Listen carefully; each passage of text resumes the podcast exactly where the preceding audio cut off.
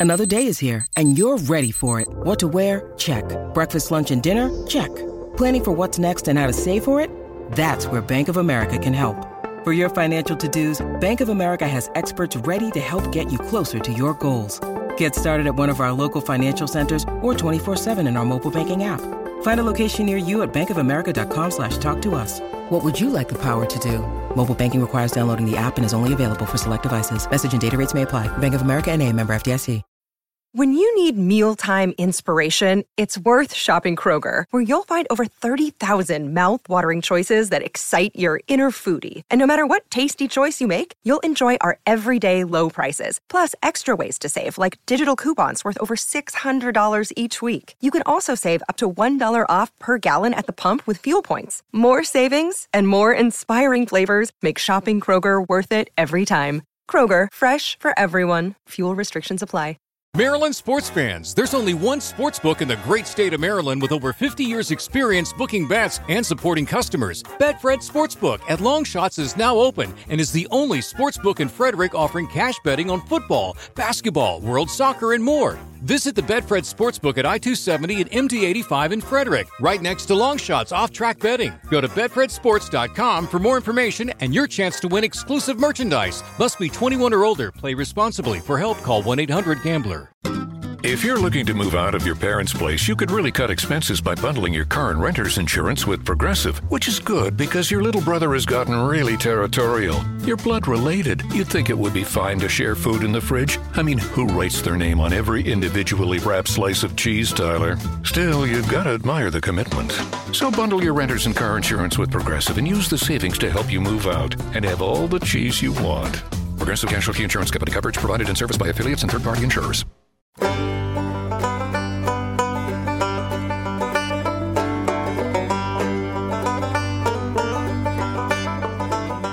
Welcome to Inside the Banjoverse, a podcast exploring roots music's great artists.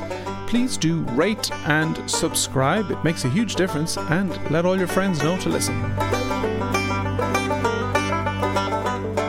This is Enda Scahill from Irish bluegrass crossover band We Banjo 3. Before you freak out, don't worry, there's actually four of us, and mostly just one banjo. That's me. My guest today on the superfluous fifth string is an Irish radio personality, the artistic director of Temple Bar Trad Festival, and a banjo player of great renown, largely due to his work with the incredible Irish band Stockton's Wing. Please enjoy my chat with Kieran Hanrahan. It's a pleasure to introduce Kieran Hanrahan, uh, one of Ireland's best known and I think best loved tenor banjo players. And somebody who has been at the forefront of the development and the popularity of Irish banjo for many decades. I think, Kieran, without uh, making it sound too old, but uh, that, I think that's a fair, a fair assessment. Well, fair play for a man that's trying not to make me sound so old. You've done a fair old job on that. Fair play, and uh, no, but fair enough. Yeah, I mean, I suppose I, I, I was I'm playing banjo since the 70s and the early 70s at that. I was kind of a teenager before I when, I when I started. Born in 57, so I started playing when I was about 14 years of age. So yeah, I, I, like my life in the banjo does go back a long while. And like that time when we started, when I certainly started playing, there were very few. Even when you started playing yourself, there weren't really, there wasn't a huge population of banjo players in the country, but there were less so when I started playing back in the 70s. But yeah, yeah, it does go back a while. And yes, I am old. Take a look at the head. Take a look at my head.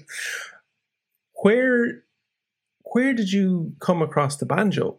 And as you said, I started playing banjo in the 80s, and there were very few banjo players. And I heard the banjo, and I went, I love this, and I have to have it.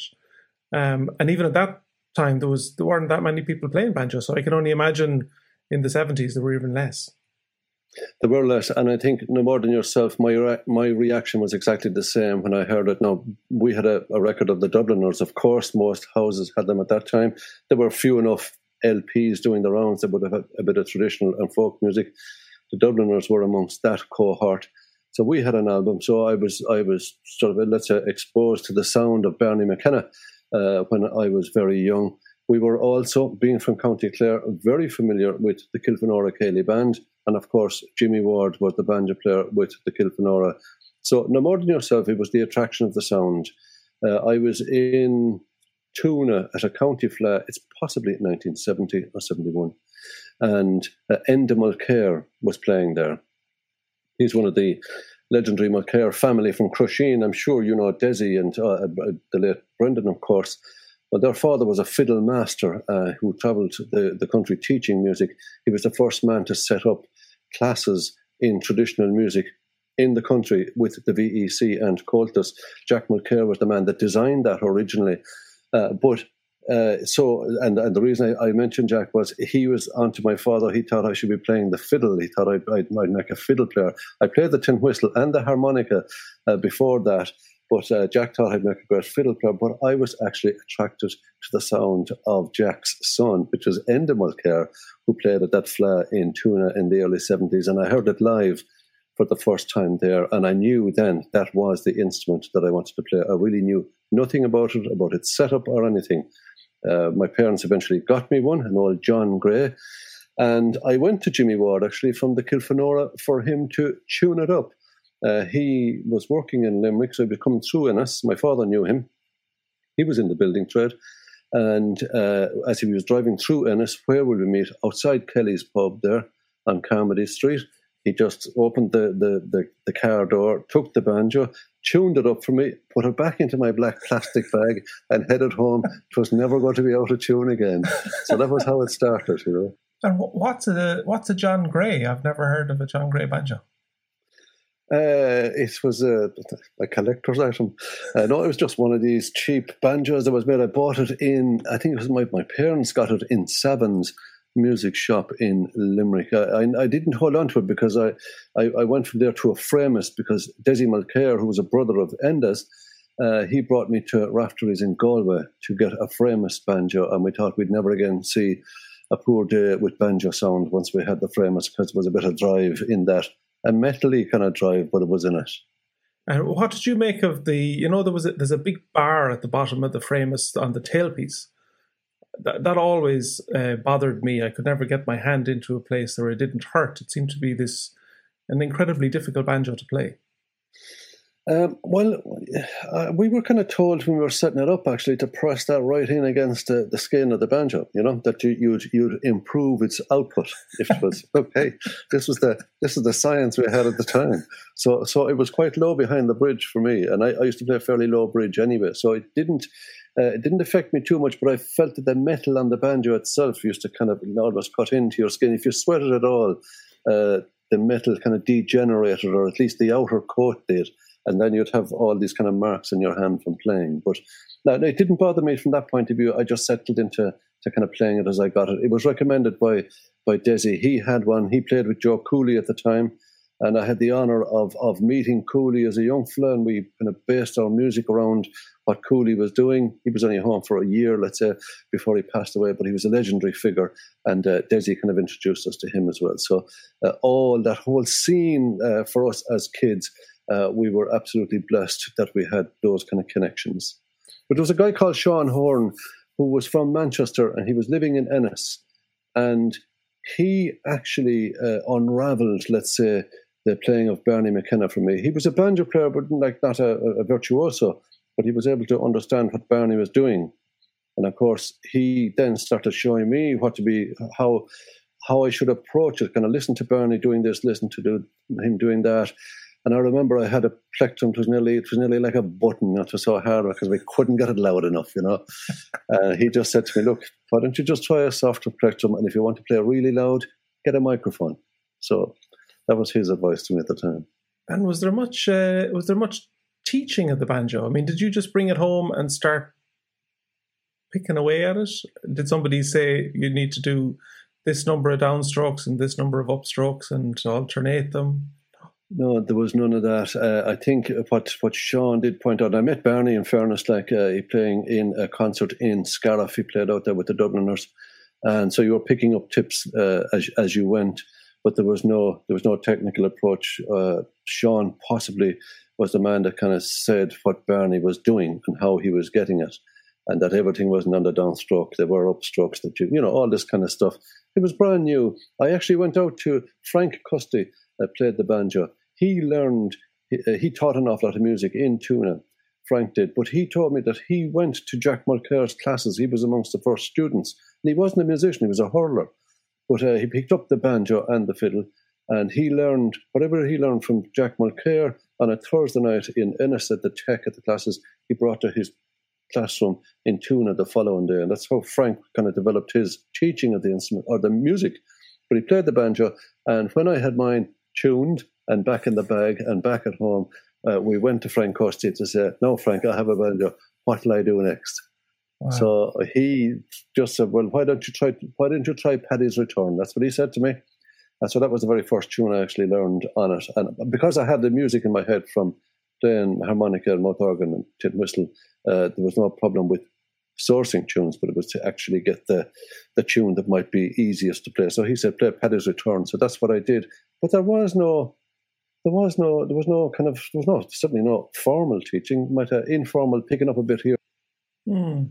And do you think you were lucky, Kieran, in terms of the technique then that developed naturally for you?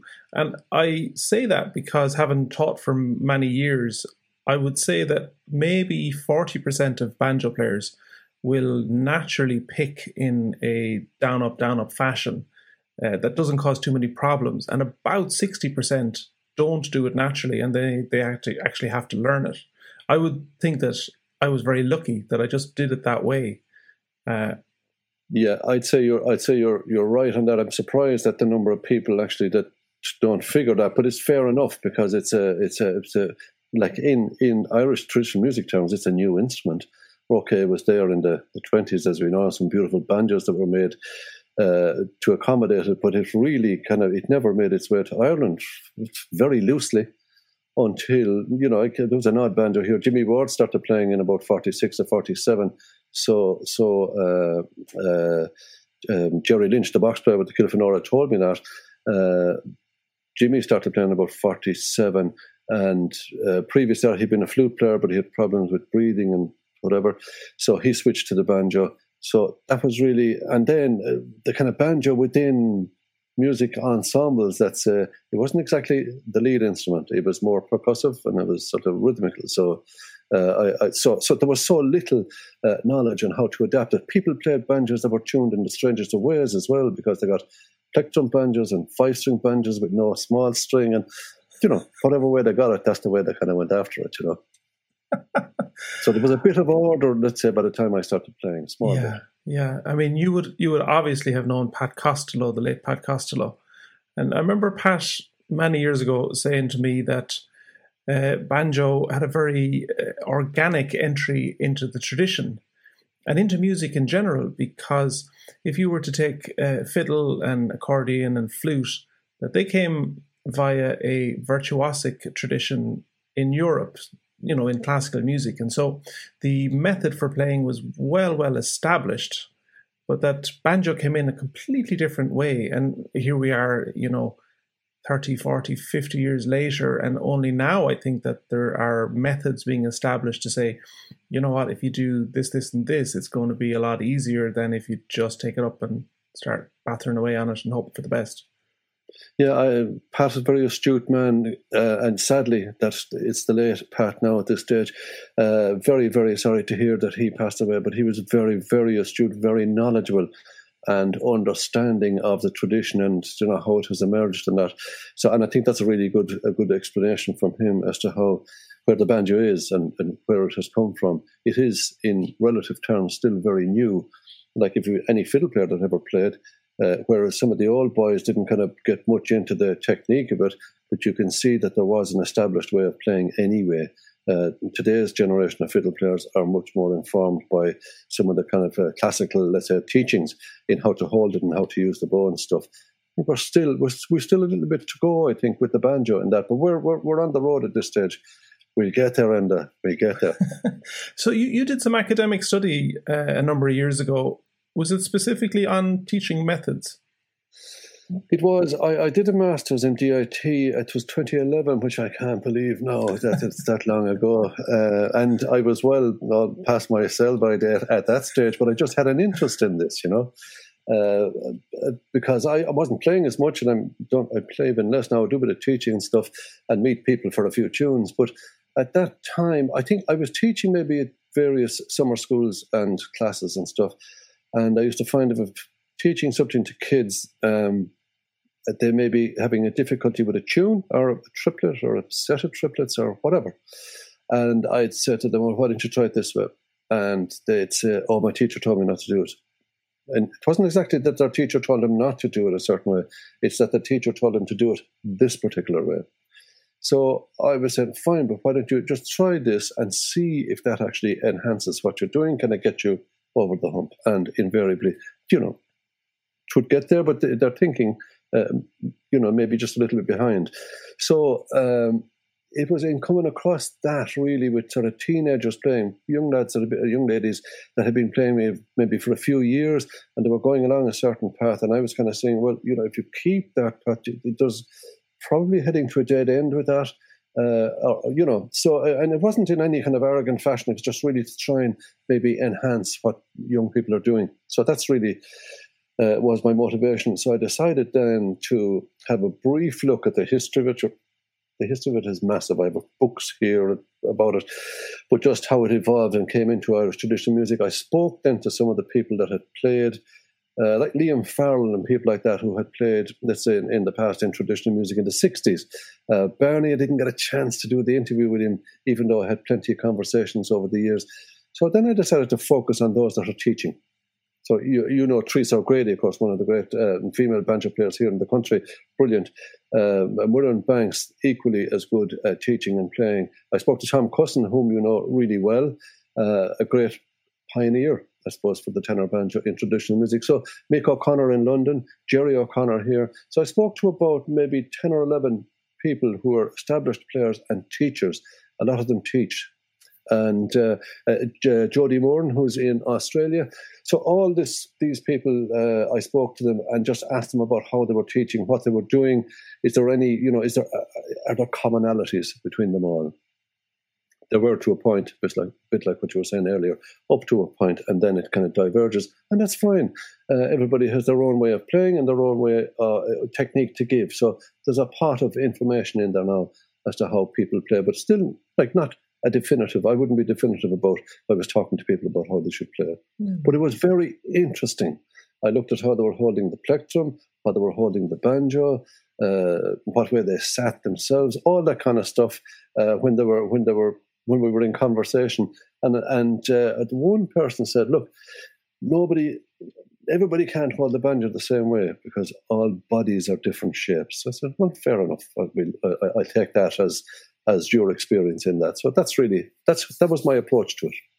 Was there much in terms of body mechanics that came into the teaching methods that you came across that would very much play a role in in classical violin? I'm, I'm thinking of and flute, and you know the whole method of breathing and posture and all of that. It's funny there was very little of that in my study, and I know uh, some of the some of the teachers were were you know aware of that and how you hold your posture and all that. The whole breathing element and kind of controlling your your body and the flow through your body that really didn't come into it. And it's interesting because uh, like, let's say if you're talking to Tom Cusson or myself or, or Mick O'Connor, that generation. Uh, there, there was none of that. We just played, but you know that's that's it. You had the music, you played, but it's a it's an interesting one, and that's why I say that we're not you know we're not there. We haven't a definitive approach yet. That's that's another layer that needs to be explored. For myself, just to breathe, I'm happy for this stage. Indeed, it's funny. I gave my first book to Tom um, to have a look at because I set out like in in really strict is the wrong word, but in very technical detail, a method that I know that works if you start with it or if you adapt to it. And it's not the only method. And, you know, you've, you've, you've touched on that because many methods will work, but this is one that absolutely does work.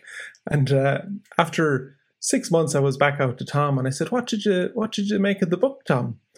Ara, Ara now. sure I couldn't be doing with that kind of thing, you know. well, it's funny. What I find amazing about Tom, uh, and he has done so much for the banjo. It's uh, there's no doubt its evolution as an instrument and its place now. Uh, he's done fantastic work.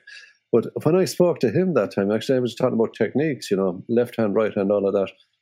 He told me, like we all learned, like we we picked it up as if uh, the fingering was fiddle fingering. So you use your three fingers and your little finger for the high B, let's say, first string, and for rolls, that kind of thing. But then a uh, technique came in where people were using their four fingers, which Sully in Manchester was, he was a kind of a pioneer of that uh, initially. And uh, I spoke to him about that. Uh, so when I was talking to Tom about this, he, uh, he, like in, you know, he's well mature, let's say, like myself, a little bit older he said that all the early tunes that he learned with the three finger technique, but then in the last 10 or 15 years, he's learning this four finger technique. So any new tune he learns with the four finger technique. And if he's playing one of the old tunes, he goes back to the three finger technique when he's playing. So, yeah. so that's why I'm saying uh, what, what the point that you're making about that whole sort of how you kind of conduct your body and hold your body when you're playing. I think that needs to be explored and uh, for the instrument to kind of move on to the next step. Uh, there's a, an American banjo player called Buddy Wachter. I think I played a video many years ago for you, and uh, now the music is technically amazing. Like it's almost ununderstandable how he does what he does on a technical basis.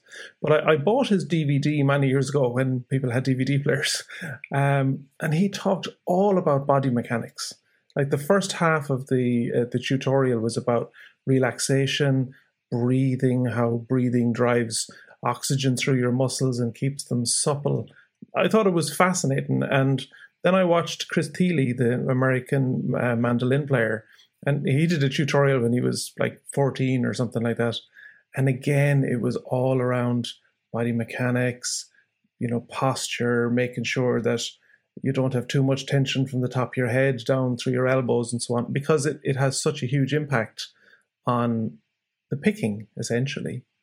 Uh, I think it's a huge part of Irish banjo, and I, like I do a lot of workshops, and I I, I often start with breathing, and you can uh, you can take the temperature of the room fairly fast when you say now we're we're going to talk about uh, yoga breaths now when you're playing the banjo. yeah, but it, it makes such a difference, Kieran. It really does. No, no, I agree with you. But uh, for my generation, certainly playing like, and, and, and I would say for the older, like people who played traditional music on fiddles, any any other instrument, they picked up the instrument and they played. you know, it was about the music rather than the instrument, if you know what I mean. We liked the sound of the instrument, but we were trying to knock the music out of it. And that's that's that's really where where I kind of came from uh, musically. It's when I be teaching, I work with third level students now in college and they have all access to all of that sort of stuff. So I still just work on on the music, but uh, there's no doubt uh, I just feel that there's so much more to be done uh, on that and to get people to kind of relax those muscles. I, I often think of Joe Burke on the accordion playing, and there was well, there was certainly no greater. I mean, he was elderly man now, but he was certainly a pioneer, and he was he was brilliant. Even generations after him still couldn't kind of do what he was doing. But I often thought when he was playing the accordion, if you saw Joe playing away, and he'd be absolutely just stunning music coming out of him, but he'd throw the shoulders every now and again. I often reckon that was getting the flow back in, you know, to the body, even though people thought, oh, Jesus, the shoulder kind of going for the tune. But I reckon it was that sort of relaxing the muscles, giving them a chance to kind of kind of work back into the their posture again. So, uh, so there's something in it. Is, is there's no Jesus, Mary, and Joe Burke. well, no doubt he could be. He's certainly one of the Trinity, anyway. That's for sure. Kieran, take us right back to Stockton's Wing. Um, I mean, a hugely influential band, like right out on the edge of tr- the tradition. Actually, probably way past the edge of the tradition in in many ways. You know, a Celtic rock band before such a thing even had a title. Where where did the idea come from to marry very traditional Irish music with rock and roll? Probably that's a well a, a, a, few different things there. I would say. Uh, Maurice, Paul, and myself, uh, Maurice, a good friend of mine, Paul, wrote Maurice, the fiddle player, uh, Paul, the flute player. Paul is my first cousin. Uh, we played a lot of music together. Uh, Maurice came visiting to Ennis, and we played with the Flanuas and all of that. So we'd, we'd meet and play tunes. So we liked what we were doing. We were a kind of younger, kind of brash young fellas playing music, kind of you know, you know, a bit of attitude, maybe I don't know. But we kind of we we kind of came together, kind of musically. When in the seventies, uh, like bands were forming. You know, you Planxty had just emerged. Uh, Bothy Band were going from the early 70s. De Dannan, and were getting closer to what our sound would be. Uh, so, so there was almost a license to, to form a band, and that's what we did. We formed a band because people formed bands, basically. You know, it was something more to do uh, with your music. And we liked each other. I knew Tommy very well. Uh, he was living in Limerick at the time, but he used to be a lot of his time in Ennis. That's the Bodhrán player. And Tony Callan was our guitar player. But I had played in a group with Tony Callan and Noel Hill and Tony Linnane before that, group called Inchiquin. Uh, made one record and that was it. It it ended. So Tony Maurice, myself, Paul, Tommy formed Stockton's Wing, and it was it was it was it was ambling along, let's say, because there was an excitement and a rush in the music, you know, that we loved playing uh, music together. And when we got to studios to do a bit of recording, the first one very, if you listen to the first album, it's pure, it's just pure trad. Arranged in some way, thanks to let's say the likes of Ó Riada, they kind of giving you license to do that kind of stuff. But when we got to studio in the late seventies, maybe 80, 81. Uh, we were Mike had joined the band by then as a singer, so we were it, it, was kind of evolving. The sound was evolving, and we were doing a few songs that weren't exactly traditional songs for sure. They weren't anything near traditional songs, but we were adding a bit of percussion uh, and some bass. And PJ Curtis was our producer, and PJ is just a man of great wisdom uh, when it comes to music and what might work and what doesn't work with stuff. And we learned so much from him in studio. So we were doing all sorts of things in studios, trying to make sounds. And I suppose the fear at the time was, well, just if you're doing it on the record, you have to be able to reproduce it on stage. Uh, but we kind of turned that a little bit on its head at the time, uh, even though we we fell into that way of thinking afterwards. But we we, did, we felt we didn't need to be doing every single thing that we were doing on records because there's a live vibe about what you do as well. But it really evolved through an album called Light in the Western Sky. Ah, there's an name for an album. Uh, so it kind of started there. Mike wrote Beautiful Affair and Walk Away, and stuff like that. So the drums had made their way in, basically, in studio and bass. Then Steve Cooney joined us, playing the didgeridoo, and he was playing a fretless bass. So suddenly we were kind of on the move. And like everything else, it evolved. It certainly wasn't a plan, it just evolved. Was there any pushback, Kieran, from the traditional community at the start or at, at, at any point? There was a bit, but it didn't, because of, I think, because of our pedigree, uh, Maurice, Paul, and myself, and Tommy, we, we came out of that. We're, we're, we're no matter when, when all is said and done, we're traditional musicians, and that's what we came out of. So we had such a ground, our roots are there, that they're sort of unshakable, let's say. So we had that sort of credibility older people are probably looking aghast at us and saying, What in the name of Jesus are they doing to the music? But the younger crowd, I mean, the younger people were getting interested, the audience was getting broader, and I think maybe it served a kind of served traditional music in that way. But yeah, there was a little bit of pushback. But in general, no, because I think our credibility as trad musicians might have carried the day. And I know you're kind of calling it Celtic rock, which is probably what it was, but there were other bands doing Celtic rock music, but they were coming from a, a rock background. We were actually, we were coming straight up and out of the earth as traditional musicians, enhancing what we were doing with other instruments. Producers and whatever else that worked with us kind of dressed up what we were doing musically. And the the red headband, Kieran. We, I mean, it need it, it was awesome. Like it doesn't matter how you look back at it. Like it's it has uh, it has stayed relevant, but it's a it's a fantastic uh, it's a fantastic clip. Do you look back at that and going, "What an amazing time," or "What was I thinking?" Uh, I look back at it now and, and, I know what my kids are saying when they're looking at it. and it isn't that.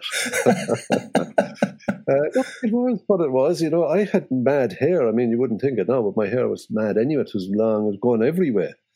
Uh, so I, used to kind of wear the headband, but uh, uh John McEnroe used to wear a headband at the time, so people were kind of equating it with that. But fortunately, I never got to to uh, to, to sample McEnroe's innings and his his uh, financial backing uh, through my efforts in traditional music. But uh, yeah, you know, it was just it was what it was. You, you're on stage. It's as you know yourself now. Uh, playing traditional music or playing any kind of music is fine and it's great. But uh, when you go on stage, it, it's a different thing, you know. So uh, so you kind of you, you try and adapt.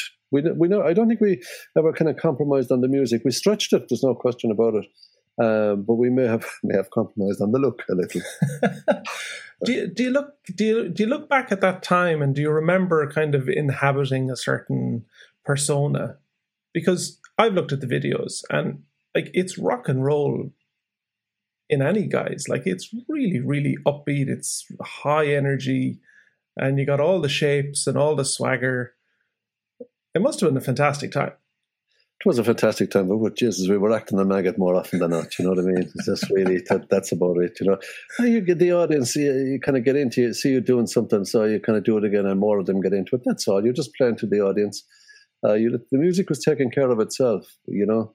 But I mean, you you wouldn't achieve, let's say, that sort of um, sort of audience reaction by just sitting there looking at the floor, which is what traditional musicians did uh, up to then we are, we were actually confident enough in what we were doing and how you know capable we were as musicians to be able to kind of take on that and have a bit of fun on stage while we were doing it. And I think uh, I think that there's probably where there might be a difference from you know yesteryear is that young traditional musicians now coming through are a bit more confident about what they're doing. It's cool enough to be playing trad music, so they're they're a bit more confident about what they're doing.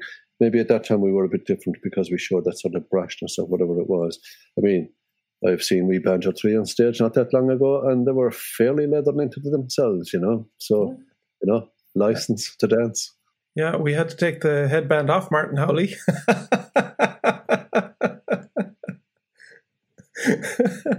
did uh, did Stockton's Wing make any uh, recording contract mistakes? There were so many stories of that time. Yeah, we, every every recording contract I say we made was possibly a mistake. To tell you the truth, uh, no, we've never had really. We've had. I've certainly had very little out of that whole thing. Now I'm a long time gone. Actually, I left it, believe it or not, in about 1990 or 91. So I mean, that's 30 years ago. Gone. Uh, there's um, Universal Records have just picked up the the original recordings now and kind of remastered them and done something with them, but uh, I, I wouldn't be holding my breath. I mean, they're a good company and they'll put the thing out there. But I've, I've kind of, once I moved away from it, I left it behind me. Uh, we, we, it costs us a fortune at times. You know yourself now, uh, when you're working with a band, uh, it's great. Your, the income is pretty good. Everyone's doing fine. There's a rainy day, not as bad as what has gone on for the last uh, eight or nine months, but there's a rainy day coming. So you make some provision for that. And then you also make provision for what you're doing either on stage or going into studio. So we kind of kept investing back in, trying to get you know more out of it. But I'd say our very first record that we made, we signed a contract and the the I think I think the word was that the record company would endeavour kind of to pay a royalty, and of course you can endeavour doesn't mean you have to. Did did it come to a natural conclusion? Did it just run its course? Did you get fed up with the lifestyle, or did something else come along that was uh, was more intriguing? I, I, I tired of the lifestyle, to be honest about it. Uh, like things were different. Uh, things were very different. Uh, if you go, like, I mean, there's Arts Council and there's grants and there's Culture Ireland, as you know. And there's all these bodies that are helping artists to kind of get their music out and across the world. There was none of that when we were. So you were depending on income and like we used to cross the Atlantic in the 80s, we might go across to the States maybe three or four times a year. And the, we never did long extended tours. We were never interested in those. Uh, we might have done one once and just decided this is certainly not for us. But it was just that constant over and back. And then kind of conditions weren't improving. I mean, the gigs weren't getting any bigger. It kind of reached some sort of a plateau. Uh, we couldn't kind of make inroads where we wanted to. And know the lads were still enthusiastic about it, but I just got tired of it. Uh, and I just said, I, I mean, I came out of it, I didn't know what I was going to do. So, but I just, I had kind of reached a point in my own life where I felt uh, I probably needed to get away from that as, as a lifestyle, life on the road. Look, I enjoyed every minute when I was on the road, every minute of it. The crack was mighty, but we got into it without having a, it's a, a business plan or a game plan we got into it, as I said earlier, because that's what you did uh, with bands in the 70s. You made up a band and you went off and played. So we didn't have really a, a master plan as to how we'd kind of get through. Uh, so once we got to once we got to about 19, maybe 88, 90, we went to Australia, New Zealand, fantastic tours there, uh, and then back out to the States. And I thought, uh, I kind of have probably seen enough of this uh, at this stage. So I, I, I I, I kind of was in the band for about six months after I had made the decision. I spoke to the lads about it, and they were cool. They said, "Grand, you know, but let's you know ease out of it and get somebody else uh, to fill in there." I enjoyed it, but it was time to move on for me.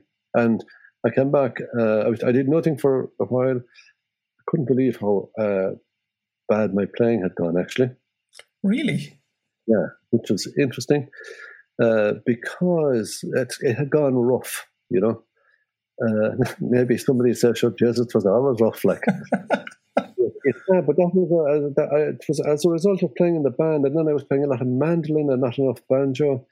And then when you're playing banjo and you're acting a maggot and you're not taking your music seriously, you're just banging away. And so when I sat down to actually play uh, and do something, just to play a few tunes, I felt it just wasn't going. It wasn't going to where I wanted it to go. Uh, and how that came to highlight itself was Tommy Hayes asked me to record a couple of tunes. He was putting a, a solo album together. He asked me to record uh, a couple of selections with him, and I went to do it. And I just I, I, wasn't that happy with what I did. I have to say. So I kind of I decided then I, I'd try and retrace my steps a bit. I never got back to maybe where I was. Well, I wasn't expecting to go back to where I was anyway, but I tried to retrace my steps and to try and understand better what I was doing, and, it wasn't a wasn't a bad exercise either.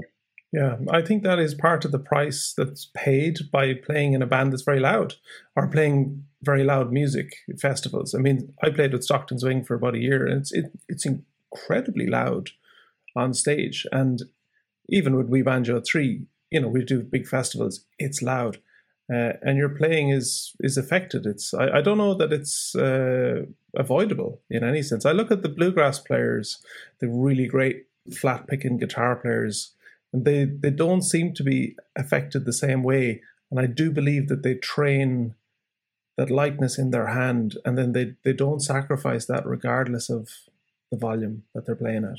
I just think that you you try to be well. What you become then is part of a sound. Uh, you're kind of unique person and music is almost sacrificed to the, the band sound. That's okay. That's that's you know that's what you sign up for. But it's maybe to understand it. I didn't understand that till I was kind of finished with it. You know, mm. so that's why I kind of I kind of retraced my steps a bit. So it's came, interesting that it's loudness. Yeah. Yeah. So you, you came out of Stockton's Wing. Had you a qualification in Anton Kieran? And w- w- what did you go heading off doing? And how did you end up doing what you're doing now? Uh, I had a qualification in anything. I had studied computer programming actually uh, in in RTC Galway, Regional Technical College. I had done computer programming there, and then I gave that up to become a professional musician. You know, uh, as as you do. But um, no, I decided then uh, after when I when I started working and trying to figure out what I was doing, I decided well I'll, I'll make I think I'll make a, a, a CD. I think there was about and that was you know that that was about ninety seven, I'd say. Yeah, it was around that time. Uh, we had two young kids. Uh, with two-year-old and a baby, I think Connor. So uh, while they were, I was looking after them at home. My wife was working, and so I started to do a bit of practice uh, at that stage. So it was a few years before it kind of evolved. Uh, and then I think in '97, I, I decided, let's say '95, I'd make an album. Uh, but I worked on it for a couple of years each day because I was downstairs with the kids, just doing a bit of playing, and uh, kind of developed to make an album.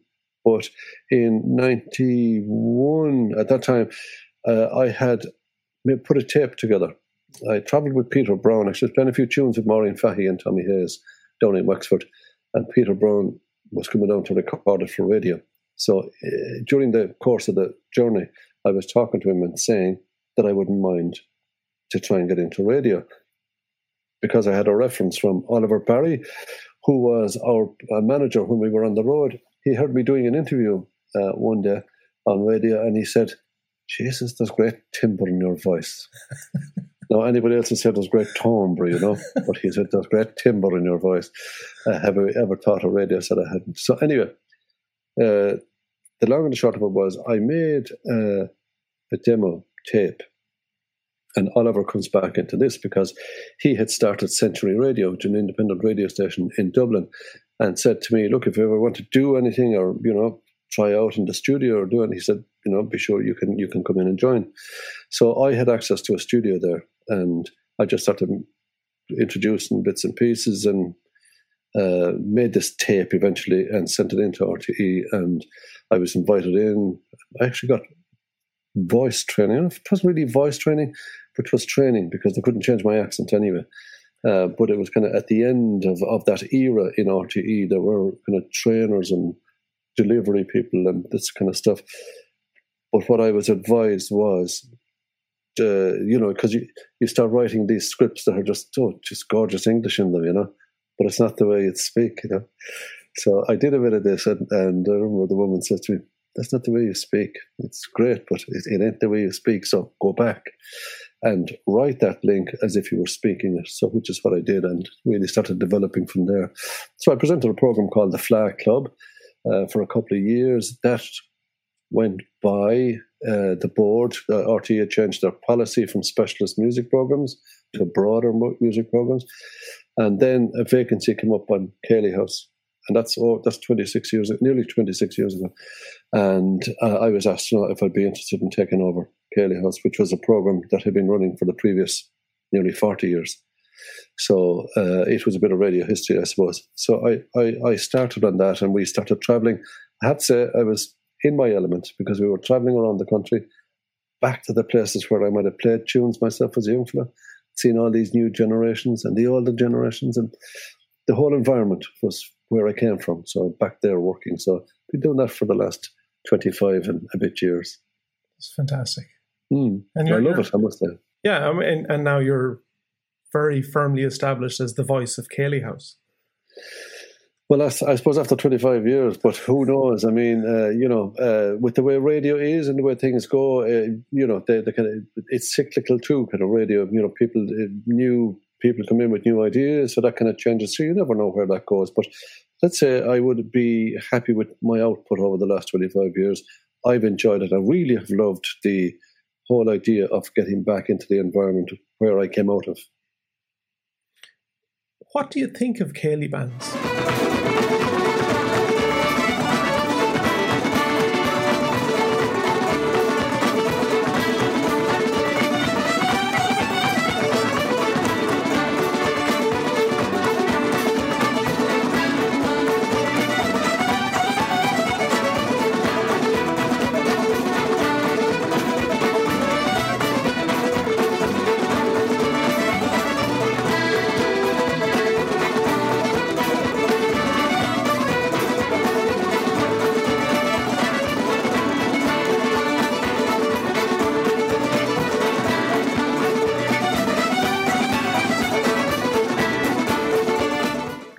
You mightn't even be able to answer that question.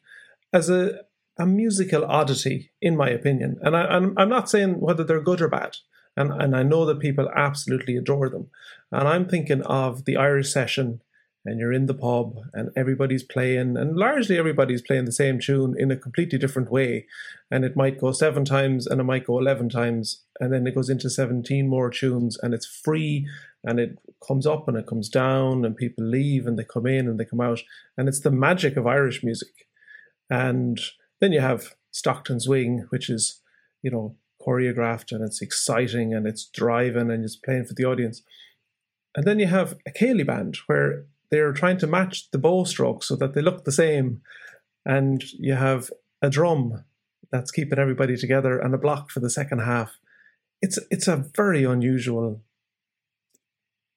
thing that exists in Irish music. I think I don't know anything about the history of it. I love it. Look, uh, I, I, I was brought up. Uh, Céilí, they, they, were there. For, they're there for dancing. You know, if, if you listen to some of the now, it's a bit more homogenized now in the sounds. They were very different. If you go back to 60, 50s, 60s, 70s, bands had different sounds. The Bridge Céilí band like had four fiddle players, unheard of. You know, uh, and they had four fiddle players because they couldn't contact the banjo player when they were putting it together. So they got another fiddle player. That was Owen Hackett. He was he was supposed to play with them, but they couldn't contact him because he wrote a letter to somebody at that time if you wanted him to come somewhere. You know, times have changed. So they had four fiddlers, let's say. Uh, the bands over in County Louth, I can't think of the name, and think of it again, piano accordion sound. There was a there was a there was a particular Céilí sound that was kind of Fíor Céilí, 16 hand reel, all this kind of stuff. Then there was the bridge. Then you had the Kilfenora driving sound there, man. John Lynch has the greatest expression that he got from his father, actually. He, said, he, he often said, his father often said, uh, when he'd hear them playing the new version of the band, he'd hear them playing, he'd, he would, mightn't like it, he'd say, your job is to put them through the roof, he said, not stick them to the floor. so that was his definition of good music, good driving music. But then you go to the Tulla, and it's a different swinging sound. If you consider the likes of Joe Cooley played in the Tulla, Paddy Kenny, PJ Hayes, all these great musicians that played. Um, uh, Mike Flanagan, the um, drummer from uh, from uh, uh, West Clare, actually, uh, brilliant Mick Flanagan, brilliant drummer with beautiful swing in his music. They were very different. They're a bit more homogenized now. Kilfenora are still uniquely, uniquely the Kilfenora. I worked with them on a, a, a, couple of albums over the years, and they have a particular sound and drive and a tradition, and that's what they okay, it, it has expanded, but the core of it is still that. The Tulla, if you listen to the Tulla, that whole swing is still in their music. You know, uh, it's just in it. There's a way that they play, like like get, get Martin Hayes playing fast. You know, uh, you know, but the way Martin Hayes, when he's playing slowly, there's a beautiful swing and a movement. Well, it's that kind of speeded up with the Tulla. There's just there's just something. There's, and if you hear the Tulla there and you hear the Kilfenora, you can hear the difference. Uh, in competitions and so, the Shaskeen, I mean, in fairness, there were Tom. Uh, there was a particular sound, but it was kind of a banjo driving sound, I think, anyway, was what was the distinction in the Shaskeen. So there were different bands that uh, um, they, okay, they play in competition and they go on the clog box for the, sort of the middle eight, let's say, and then they're back onto the drums, and it's very organised and that. But I know people that get involved in this. It's like being involved in a team. It's like representing the parish. It's just, and I can't get over the amount of younger people that get involved in this and highly accomplished musicians and have sacrificed their, you know, solo kind of persona to be part of a, an overall sound. So it's good. You need to hear some more Céilí bands in there, I think. I should have asked you years ago. I'm intrigued now. You make it sound it is intriguing. It's brilliant. Uh, I mean, I, I, I go to the All Ireland Senior Band Competition each year. Uh, Oisin McDermott had the most beautiful Céilí band one time. They they played, they won in All Ireland, and then they kind of drifted away. Um, which was very different from a lot of other Céilí bands. A lot of them are driving it and hitting these strong notes, and you know, yeah, it's just it's interesting to hear how they kind of build up within a tune and they bang hit that change in the reel. You know, it's just great crack, and you hear the audience is kind of just rising to this all the time. It's a bit of crack. It's a bit of fun in general. You yeah. know, but it's it's brilliant. it's just great to be around it to see it. Brilliant. Yeah, I think the the rebel without a clue banjo player in me when I was 13 or 14 and was being constantly told, you have to leave out all of the trebles and play with everybody else. And I was like, I don't like this. This is this is ridiculous. And I never got to experience what you're talking about. No, I get that. I, I get that. That may be just that may be just now we were talking about teaching earlier on. It may be just down to you know just kind of slight misdirection and that. But I, I would understand too that the individual uh, isn't fully catered for within it. So that's about what you do with the tune. Then usually the box player is the driver, uh, the fiddle players kind of lay the layer, and then whatever else is there was a concertina. or uh, a flute players, uh, it kind of it sits on that kind of layer. You know, they're the, the, the fiddle players like the is the, the the, the kind of silk that sits on top of the accordion, and everything else sits on that. You know, and the drummer is there, and the piano player is there, and it's between them. It is, mm-hmm. bump bump, and away you go. I, I love I love the crack that's in it. You know, it, it's interesting.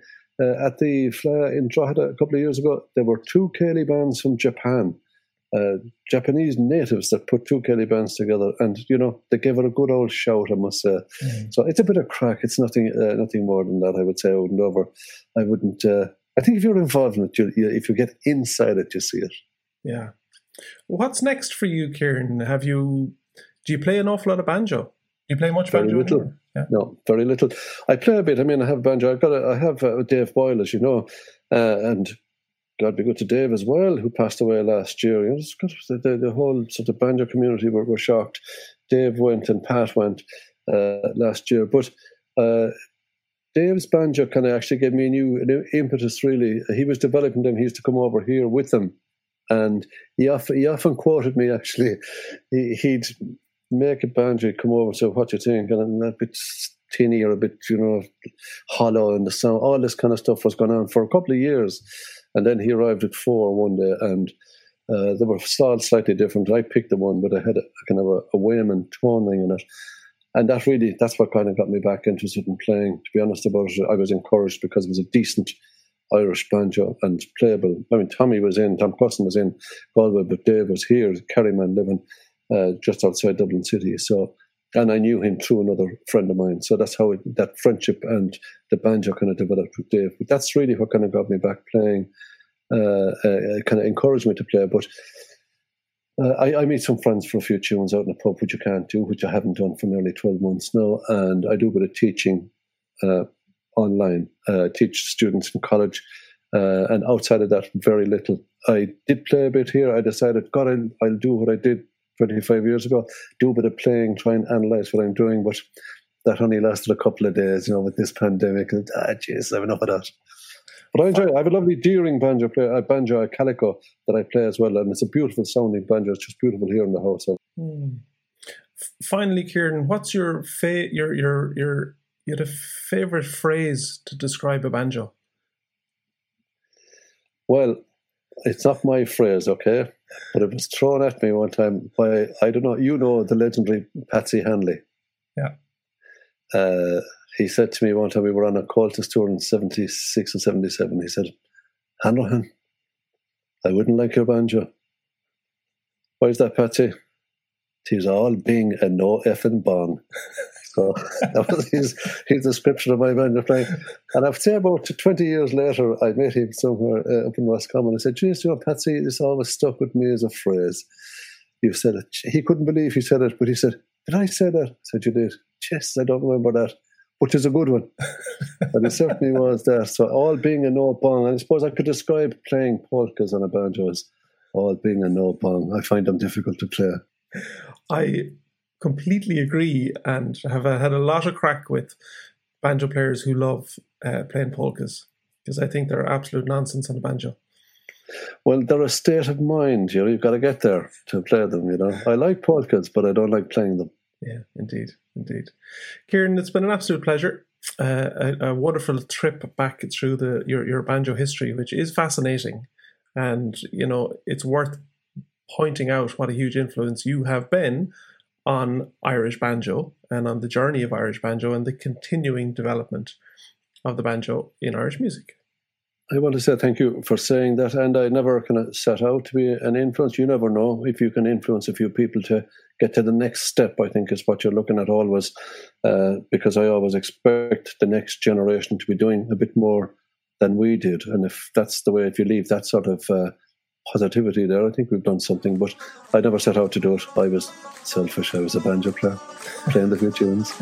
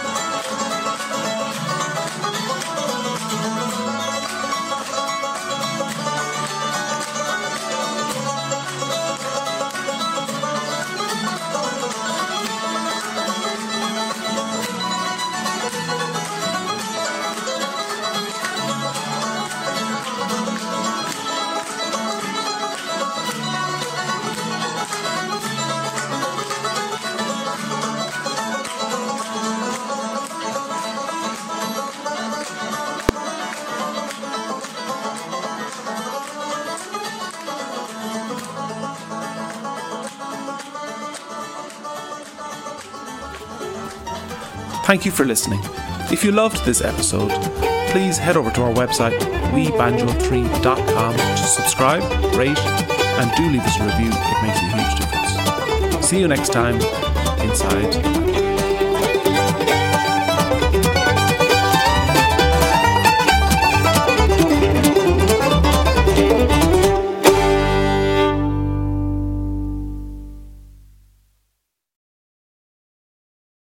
Not easy being the one everyone counts on to keep your operation running, no matter the weather or supply chain hiccup.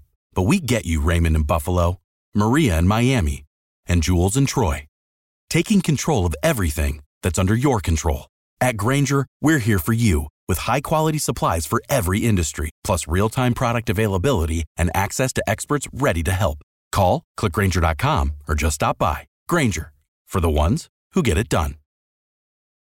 Progressive presents Adjusting to the Suburbs. I never thought I'd care about gardening until I bought a house in the suburbs. But now I find myself in conversations about liquid fertilizer, and I wonder, am I the fertilizer guy now? no, no way. Everyone knows the ratio between phosphorus and nitrogen, right? Yeah, I'm still totally cool. Anyway, when you save with Progressive by bundling your home and auto, that's the easy part of adjusting to the suburbs. Progressive Casualty Insurance Company coverage provided in service by affiliates and third party insurers. It's NFL draft season, and that means it's time to start thinking about fantasy football.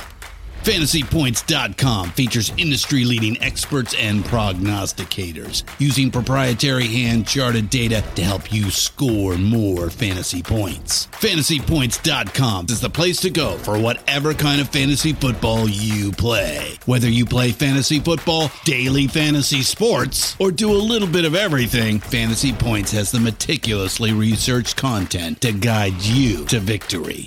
And why wait for the fall? Fantasy Points also covers the new spring football league, the UFL. Join the guru, John Hansen, Scott Barrett, Joe Dolan, and other massive names in the fantasy football universe with an exclusive offer. Use code Pantheon for 15% off any fantasy points package, including the all in package, with access to every article, tool, and data nugget that Fantasy Points has to offer. That's fantasypoints.com and code Pantheon for 15% off at Fantasy Points. Fantasypoints.com. Code Pantheon. Score more fantasy points.